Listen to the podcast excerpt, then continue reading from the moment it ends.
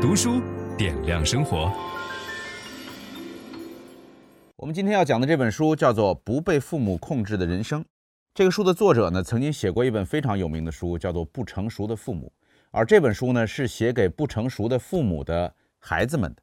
如果我们遇到了一对不成熟的父母，我们就会很容易成为那个被父母控制的人生的主人公。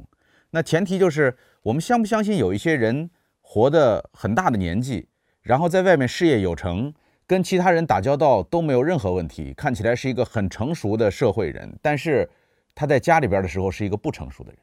这个不成熟的人的标准特征就在于他缺乏同理心，以自我为中心，无法与孩子保持好的情感连接。就是说，这些人他生活技能没有问题。呃，职业操守也没有问题，道德感也没有问题，但是他唯一的问题是在于情感不成熟。而如果一个人情感不成熟，会给周围的人带来特别大的压力。就大家仔细回忆一下我们的童年，或者我们所见过的亲戚、朋友、邻居，你一定能够找到这种所谓不成熟的父母的标准特征。那如果遇到这样的情况，我们作为一个无助的子女，其实你在小时候你是没办法反抗。因为你生活在一个孤独的星球当中，家里边只有你和两个巨人，对吧？这两个巨人情绪忽起忽落，然后你不知道为什么今天就突然得罪他了，他突然之间很生气，让你觉得不知道应该怎么样跟他们相处，那时候是很无助的。但是今天你已经长大了，你长大了以后，你该怎么样自救？你该怎么样走出这个恶性的循环？因为不成熟的父母很有可能使得你的情感连接也出现问题。而如果你把这些东西全部继承，你用同样的方法来对待你的孩子，那你的孩子也会生活在一对不成熟的父母的家里边。那首先我们要搞清楚，说与不成熟的父母相处会有哪些感受哈？我简单的列举一下，呃，大家不需要对号入座，因为未必你的父母就一定是不成熟的父母，但是很有可能他们会有不成熟的一面，对吧？我们可以看一看。第一个呢，就是在他们身边时，你会感到非常孤独。啊，你虽然跟父母在一起，但你觉得很孤独。第二个呢，是与他们的互动是单方面的，令人沮丧的。啊，就你想跟他们沟通，想给他们倾诉一些东西，但是他们没有反应。第三个是你觉得经常受人胁迫，陷入困境。列夫·托尔斯泰讲过一句话嘛，说幸福的家庭都是相似的，啊，不幸的家庭各有各的不幸。这个话其实有一定的道理，为什么呢？呃，我看过一个研究哈，说所有幸福的家庭，你要说是相似的，那么相似之处是哪儿呢？就是这个幸福的家庭没有一个强迫性的人，就是任何一个不幸的家庭，只要有一个强迫性人格的人，就他非得要求别人一定要按照他的想法去做事儿，你你不回来上班，我就跟你拼了；你不跟他结婚，我就跟你拼了啊，或者怎么样？那有这种状态的父母存在。孩子一定会觉得受人胁迫，陷入困境，没办法，因为他一定要要强迫你听他的话。第四个就是他们把自己放在第一位，而把你放在第二位。这个感受是什么呢？就是比如说你的学习成绩不好，你的父母首先担心的不是你的学习成绩不好，而担心的是你让我多丢脸，你让我抬不起头来。你知道他们怎么说我的吗？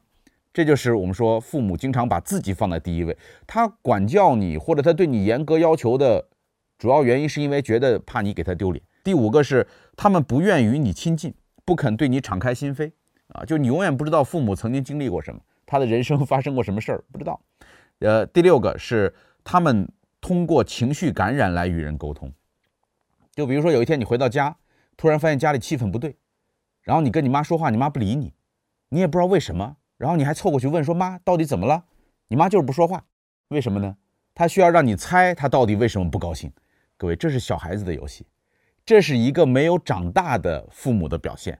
就他通过情绪的渲染来解决问题，他给你营造一个恐怖的氛围，让你觉得压力很大，你根本不知道今天得罪谁了。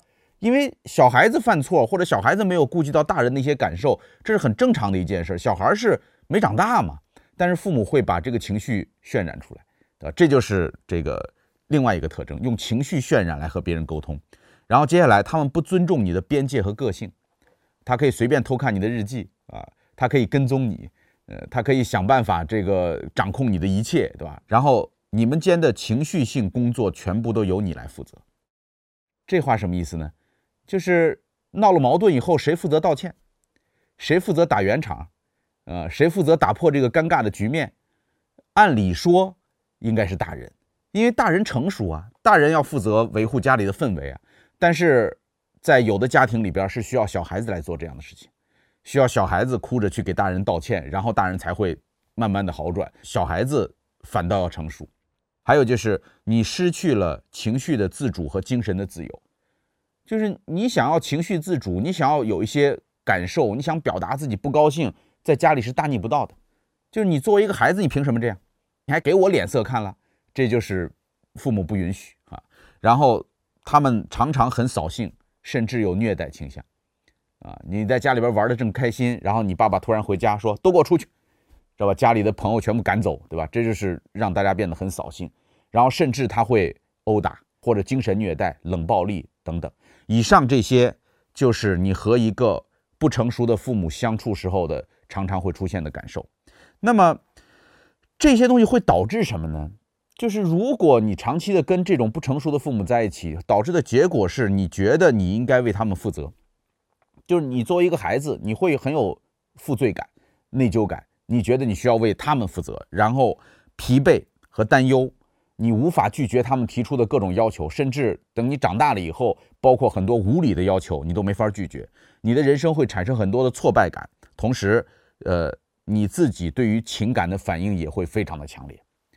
就是你想想看，如果我们是一个内心真的非常成熟的成年人，我们就不会受那么多情感的伤。什么意思呢？就是成年人跟成年人之间的关系，那情感是这个一份馈赠，对吧？这是一个礼物，所以如果有的话很开心，如果没有的话感谢，这就是成年人应该的状态。但是我们会非常的纠结，非常的痛苦，把这一切都视作是失去、背叛、惩罚，对吧？为什么呢？因为他在不断地重复你小时候跟你父母之间的互动。小时候父母和你之间是把情绪拿来当做掌控别人的工具的，所以你就会在情绪方面的反应比其他人要激烈得多。这就是我们说不成熟的父母所带来的伤害。那么原因是什么呢？就是为什么会有很多父母活到了四五十岁，甚至我见过六七十岁的父母，都依然是不成熟的这种情绪。原因在这儿。说，对正常的孩子来说，随着他们逐渐长大，他们对持续关注与安抚的需求会相应的减少。但是对于不成熟的父母来说，他们的自我调节能力没有随着年龄的增长而得到充分的发展，因为他们无法调节自身的情绪，难以处理失望的感受，所以他们仍然希望别人知道他们想要得到怎样的对待，并且立即让他们的感受好起来。如果别人不把他们放在第一位，他们就会有崩溃的危险。